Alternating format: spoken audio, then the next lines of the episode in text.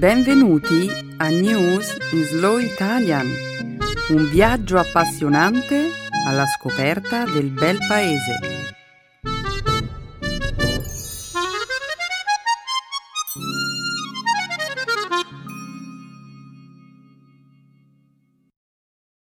Oggi è giovedì 15 giugno 2017.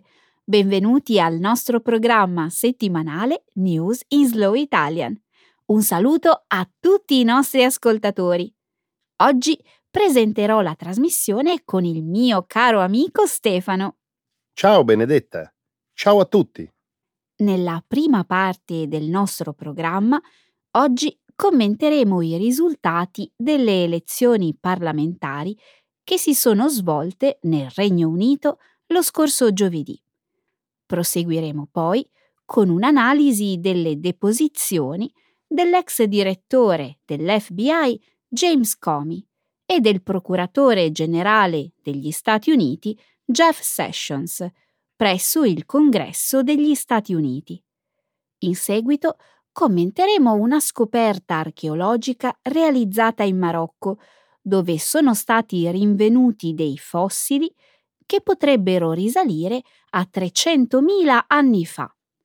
Infine, concluderemo questa prima parte del programma con i risultati dell'Open di Francia Roland Garros.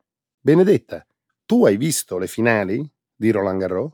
Stefano, ho visto quasi tutte le partite e come mi sarei potuta perdere le finali? Eh sì, lo so che sei un'appassionata di tennis. Oh sì, sono davvero un'appassionata e devo dire che entrambe le finali mi hanno entusiasmato.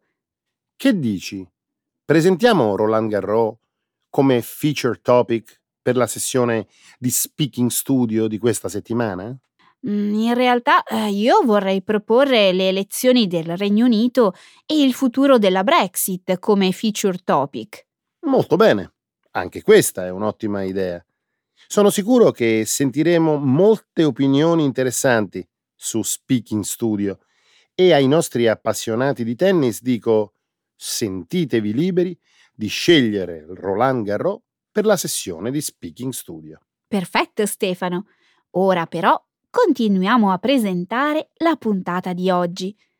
La seconda parte del programma sarà dedicata, come sempre, alla cultura e alla lingua italiana nel segmento grammaticale impareremo a conoscere i comparativi di maggioranza. Infine, concluderemo la trasmissione con una nuova espressione idiomatica. Non fare una piega. Molto bene. Io sono pronto per cominciare, Benedetta. Benissimo, Stefano. Diamo inizio alla trasmissione.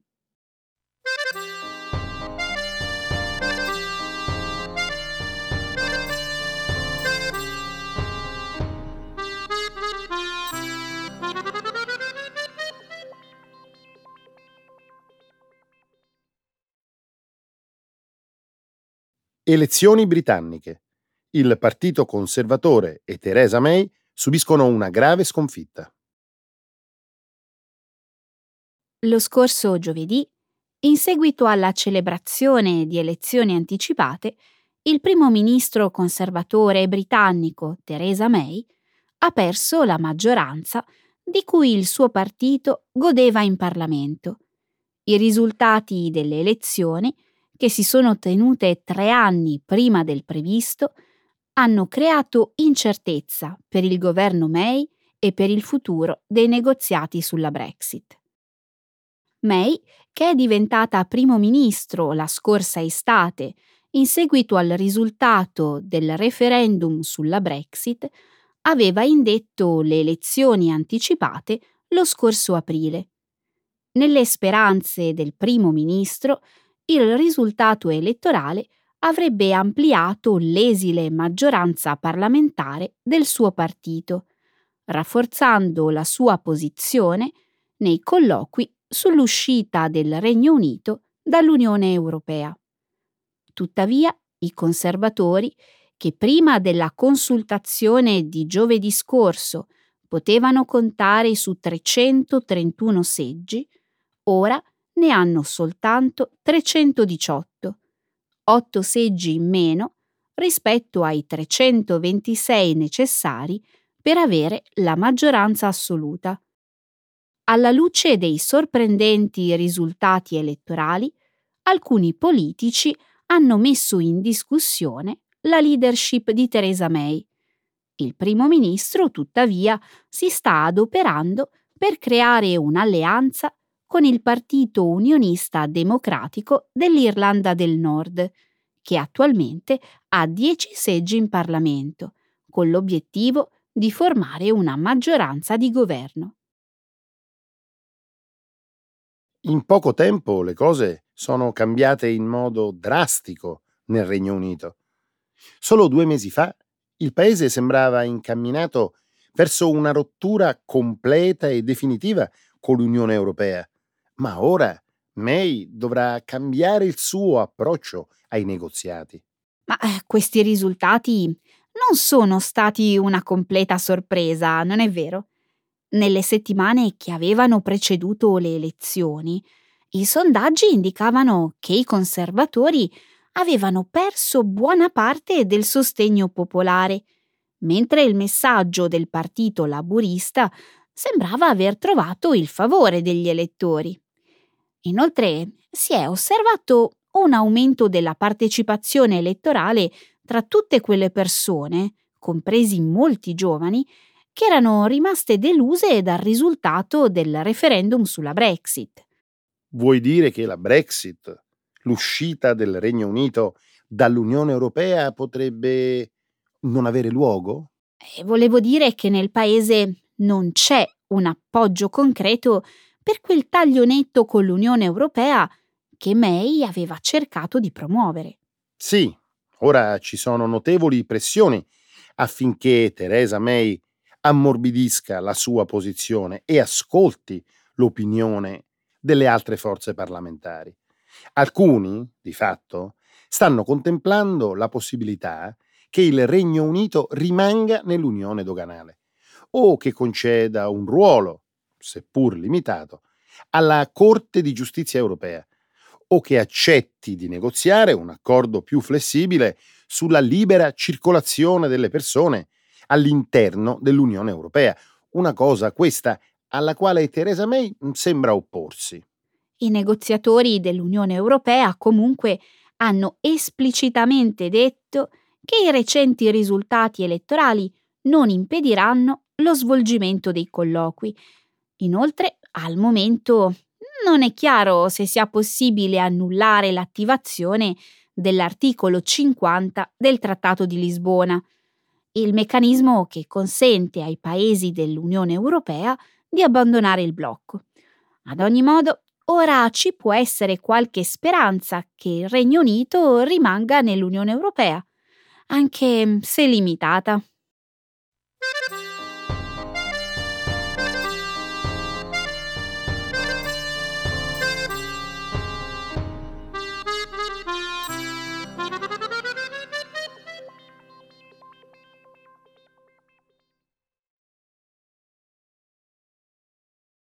Stati Uniti, Sessions e Comey chiamati a testimoniare davanti alla Commissione Intelligence del Senato.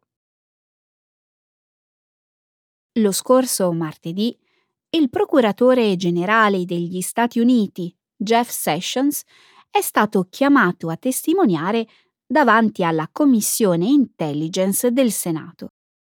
La sua testimonianza segue di una settimana quella dell'ex direttore del Federal Bureau of Investigation, FBI, James Comey. La Commissione Intelligence sta indagando sui possibili legami tra il governo russo e alcuni collaboratori del presidente Donald Trump. L'organo sta inoltre cercando di stabilire se ci siano state delle collusioni tra Mosca e la squadra di Trump al fine di influenzare le elezioni presidenziali del 2016. Sessions, che in qualità di capo del Dipartimento di Giustizia sovrintende all'operato dell'FBI, si è ricusato dall'indagine dell'FBI sulle presunte interferenze russe nelle elezioni presidenziali dello scorso anno. La sua decisione è giunta dopo la diffusione di alcune testimonianze, in base alle quali Sessions, durante la campagna elettorale, avrebbe incontrato per ben due volte un inviato di Mosca. Sessions ha negato categoricamente qualsiasi collusione con la Russia, definendo le accuse nei suoi confronti una bugia scioccante e offensiva. Sessions ha inoltre detto ripetutamente di non ricordare alcun contatto tra funzionari russi e il team della campagna Trump. Nel corso della sua deposizione, la scorsa settimana, Comey ha attribuito la ragione del suo licenziamento, una decisione che Sessions ha appoggiato, alla sua gestione dell'indagine sulla Russia. Comey ha detto inoltre di aver immaginato che la decisione di Sessions di ricusarsi dall'indagine sulla Russia sarebbe giunta ben prima e che l'FBI era al corrente dell'esistenza di fatti che rendevano problematico il coinvolgimento di Sessions nelle indagini. Benedetta, considerando ciò che è stato detto in queste due testimonianze, direi che le cose si mettono male per Donald Trump. Nella sua deposizione, Comey ha dichiarato che Trump gli aveva chiesto di archiviare le indagini sui legami tra la Russia e Michael Flynn, il suo ex consigliere per la sicurezza nazionale.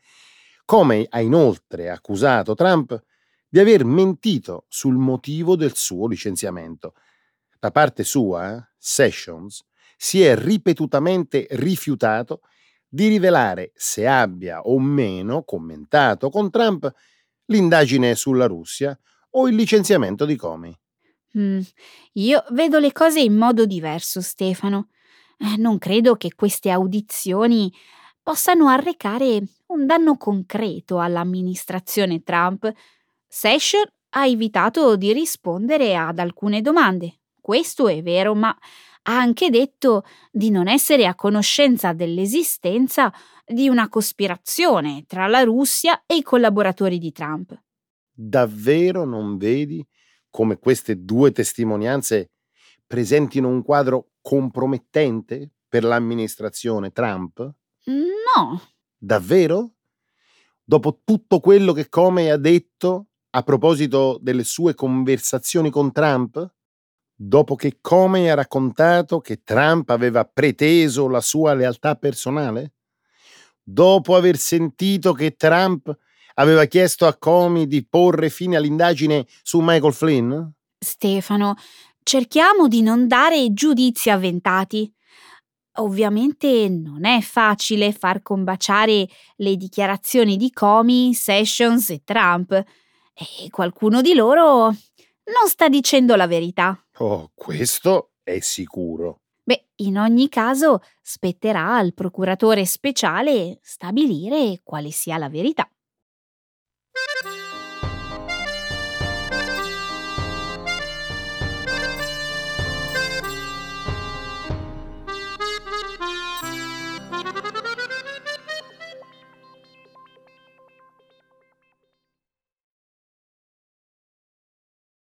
Un gruppo di archeologi scopre i più antichi reperti di Homo sapiens mai trovati.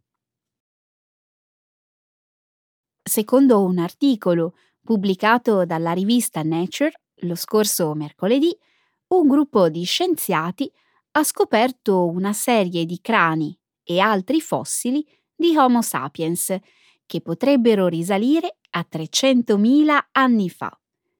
La scoperta, realizzata in Marocco, potrebbe cambiare drasticamente la nostra conoscenza dell'origine della nostra specie. Fino a questo momento, i fossili più antichi di Homo sapiens, finora rinvenuti, erano stati datati a 200.000 anni fa. I fossili in questione erano stati scoperti in Etiopia, il che aveva alimentato una teoria secondo la quale la nostra specie si sarebbe evoluta in una piccola area dell'Africa orientale, prima di diffondersi su tutto il continente. Questa nuova scoperta, avvenuta nell'Africa del Nord, supporta una teoria alternativa, in base alla quale l'evoluzione dell'Homo sapiens avrebbe avuto luogo in una serie di punti diversi del continente africano. Gli scienziati ritengono che l'Homo sapiens si sia evoluto da una serie di creature simili alle scimmie, conosciute come ominidi, e che poi, circa 70.000 anni fa, si sia diffuso in altri continenti. Rispetto agli esseri umani attuali, i teschi trovati in Marocco presentano una forma più allungata.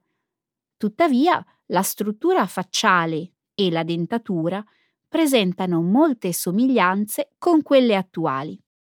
Secondo gli scienziati, questi elementi potrebbero far supporre che le caratteristiche fisiche degli esseri umani moderni si siano evolute nel corso di una serie di momenti separati.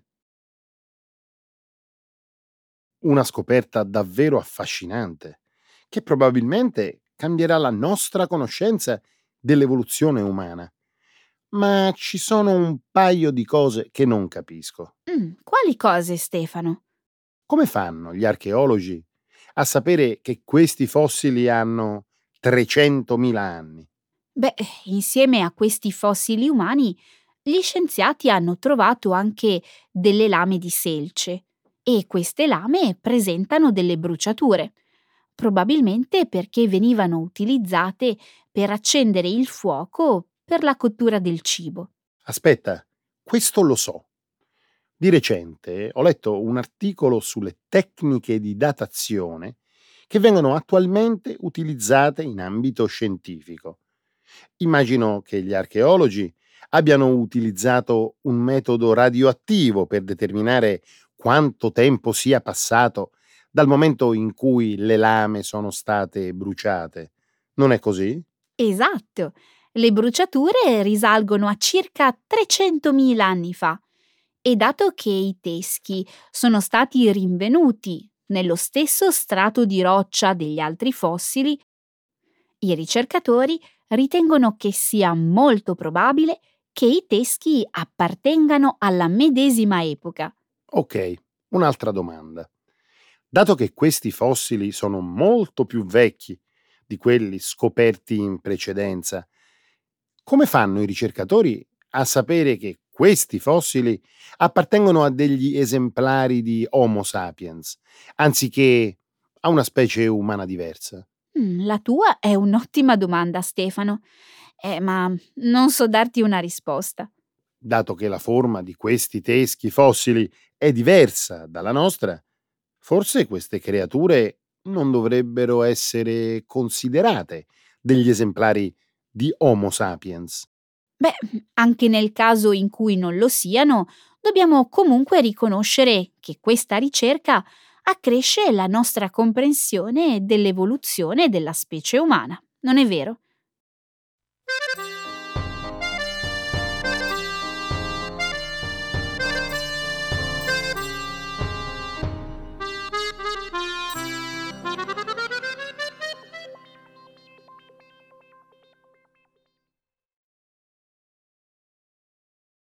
Rafael Nadal e Jelena Ostapenko vincono Roland Garros. La scorsa domenica Rafael Nadal ha sconfitto Stan Wawrinka in tre set consecutivi, vincendo il decimo titolo della sua carriera all'Open di Francia, nello stadio di Roland Garros a Parigi.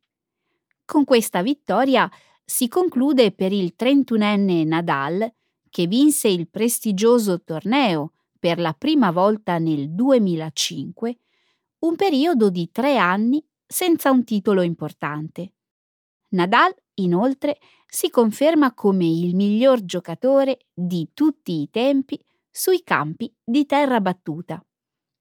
Nadal ora vanta il maggior numero di vittorie nell'ambito di uno stesso torneo di alto livello, avendo superato Martina Navratilova, che vinse nove volte Wimbledon. Nadal, inoltre, vanta il secondo maggior numero di titoli del Grande Slam maschile, 15, dopo Roger Federer, che ha collezionato 18 titoli.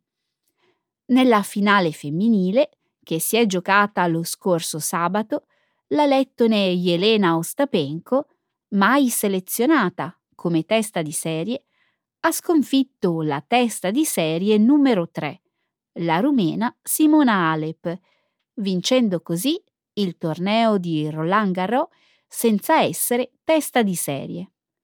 Un risultato questo che non si vedeva dai tempi della vittoria della britannica Margaret Scriven nel 1933. 1933. Ostapenko, che ha appena 20 anni, è inoltre la prima lettone a vincere un titolo del Grande Slam. Con questa vittoria la tennista passa dal 47 al 12 posto nella classifica mondiale. È stato così emozionante vedere Nadal vincere il suo decimo Open di Francia, soprattutto se pensiamo alle numerose lesioni che l'hanno afflitto negli ultimi anni Nadal è il re assoluto dei campi in terra battuta. Anche lo stile di gioco coraggioso di Ostapenko è stato una fonte di grande ispirazione. Io spero di vederla giocare spesso in futuro. Sono certo che vedremo Ostapenko giocare spesso nel prossimo futuro, anche se c'è da dire che il tennis femminile in questi ultimi anni è stato un po' imprevedibile, non è vero? E in che senso? Beh, staremo a vedere. La campionessa dell'Open di Francia dell'anno scorso, Garbin Muguruza, nella finale ha battuto la numero uno al mondo, Serena Williams. Ma poi, da quella volta, non ha più brillato. Eh, sì, è vero. E ti ricordi di Monica Puig, che l'anno scorso ha vinto la medaglia d'oro alle Olimpiadi? Ora è la numero 53 nella classifica mondiale. D'altro canto, nel tennis, l'imprevedibilità rende tutto più interessante. Ci sono così tante giocatrici di talento che spesso sembra che tutte possano vincere. Il lato negativo, però, è che con tutte queste giocatrici di eccezionale talento, nel tennis femminile non c'è quella rivalità emozionante che invece anima il tennis maschile. Beh, ci sono Maria Sharapova, Victoria Zarenka e naturalmente Serena e Venus Williams. Ma eh, sono d'accordo con te. Queste rivalità non sono così intense o di così lunga durata come alcune delle rivalità che vediamo nel tennis maschile. No, perché Serena Williams domina la scena. Personalmente mi piacerebbe molto assistere oggi a una rivalità tanto intensa quanto quella che c'era tra Martina Navratilova e Chris Evert negli anni 70 e 80. Penso che una cosa del genere invoglierebbe molte persone a seguire con passione questo sport.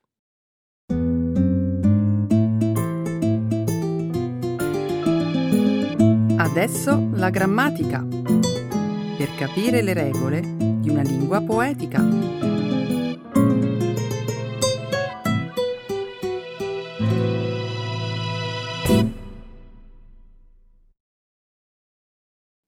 Comparatives Expressing Majority. Sai che in Italia il consumo di cibi senza glutine sta crescendo a ritmi vertiginosi? Davvero? È colpa delle intolleranze alimentari? Sembrerebbe proprio di no. Ho letto che la gente compra questo genere di alimenti più per tendenza che per un reale bisogno. Quindi gli italiani oggi non sono più intolleranti al glutine di ieri? No, non lo sono, almeno secondo i dati. seguono una moda arrivata in Italia dagli Stati Uniti, dove ha scritto il New York Times un cittadino su tre acquista cibi gluten free senza una specifica ragione medica. Che assurdità! Sai se il consumo medio di questi alimenti in Italia è lo stesso dell'America? Secondo l'articolo che ho letto, i casi accertati di celiachia nel nostro paese sono all'incirca 190.000, ma le persone che si considerano intolleranti al glutine, senza esserlo realmente, sono più di 6 milioni. Sono basito. Perché mai si dovrebbe scegliere questo tipo di dieta senza che ce ne sia un vero bisogno? Gli alimenti senza glutine sono più salutari di quelli che lo contengono? Proprio per niente. Purtroppo si è diffusa la convinzione che i cibi senza glutine facciano bene al cuore e alla linea. In realtà questa dieta non porta nessun particolare beneficio alla salute. In compenso al portafoglio fa molto più male che bene. Verissimo.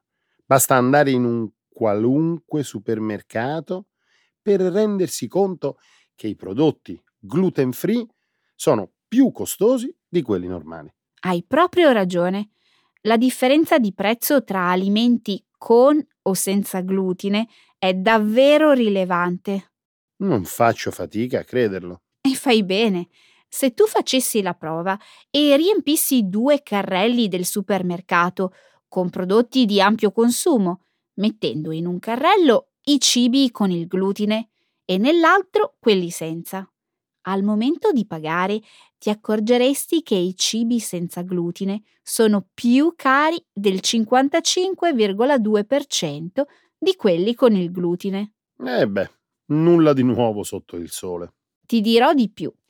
Sai quanto spendono ogni anno gli italiani per comprare prodotti che in realtà non hanno nessun beneficio particolare?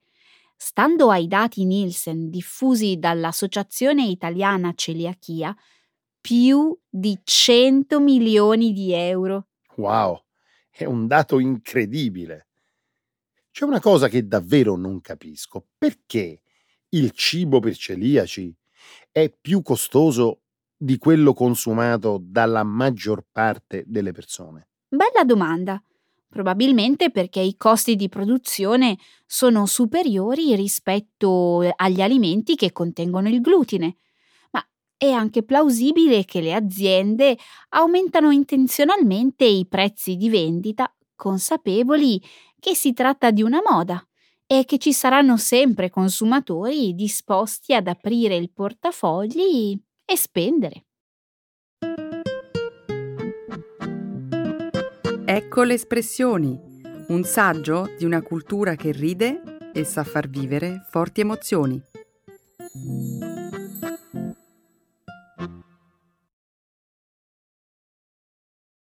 non fare una piega. To be flawless. Una mia cara amica, appassionatissima di storia, per farmi comprendere meglio gli usi e i costumi degli antichi romani, mi ha regalato un bellissimo libro. Che bel regalo! E come si intitola il libro? Viaggio nell'impero di Roma seguendo una moneta se tu stai ancora prendendo lezioni di inglese, sono sicuro che faresti bene a leggere la versione internazionale. The Reach of Rome, A Journey Through the Lens of the Ancient Empire, Following a Coin. Il tuo ragionamento non fa una piega. Grazie per il suggerimento. Lo farò sicuramente. E nel frattempo, perché non mi spieghi di che cosa tratta il libro? Volentieri. Alberto Angela, l'autore, ha descritto il viaggio immaginario di un sesterzio, la valuta ufficiale usata nell'antica Roma. Il sesterzio, passando da mano in mano, arriva in possesso di persone di diverso rango sociale e raggiunge gli angoli più lontani del vastissimo impero romano. Interessante. Questo è un modo davvero intelligente per spiegare ai lettori gli usi e i costumi della civiltà romana. È vero, leggendo le pagine di questo libro ho capito due cose. La prima è che la vita nell'antica Roma non era poi così diversa rispetto a quella odierna. E la seconda? Che la civiltà romana è stata la prima ad aver inventato il concetto di globalizzazione. All'interno dell'impero si parlava una lingua comune, si rispettava il diritto romano e si seguiva il modello urbanistico ed edilizio romano. La tua spiegazione non fa una piega. La globalizzazione fu anche economica e finanziaria se si considera che la moneta romana era usata in ogni angolo dell'impero, dalla Spagna fino all'Asia minore. Verissimo. Sai che i sesterzi sono arrivati persino in Giappone? Pensa che nell'autunno del 2016, 2016 ne sono stati ritrovati alcuni risalenti al terzo o al quarto secolo d.C. Sesterzi in Giappone. Ne sei sicuro? Certo, ne hanno tanto parlato i giornali. Sembra sia stato un team di archeologi a fare la scoperta, mentre conducevano degli scavi all'interno dell'antico castello di Katsuren, nei pressi di Okinawa. E chi avrebbe portato i sesterzi fino a lì? Qualche commerciante romano? Forse. Questa è una domanda senza risposta al momento. Credo che un team di studiosi stia cercando di risolvere questo mistero. Mm, ti confesso di essere un po' perplessa. Il Giappone, da quel che mi risulta, non ha avuto rapporti con i paesi europei prima del XVI secolo. Ah, questo non lo sapevo. Non sto mettendo in dubbio l'autenticità del ritrovamento. Le monete saranno pure originali, ma io ci andrei con i piedi di piombo nel sostenere che i sesterzi sono arrivati in Giappone grazie ai romani. Effettivamente, a questo punto sembra improbabile. Che posso dire? Il tuo ragionamento, come al solito, non fa una piega.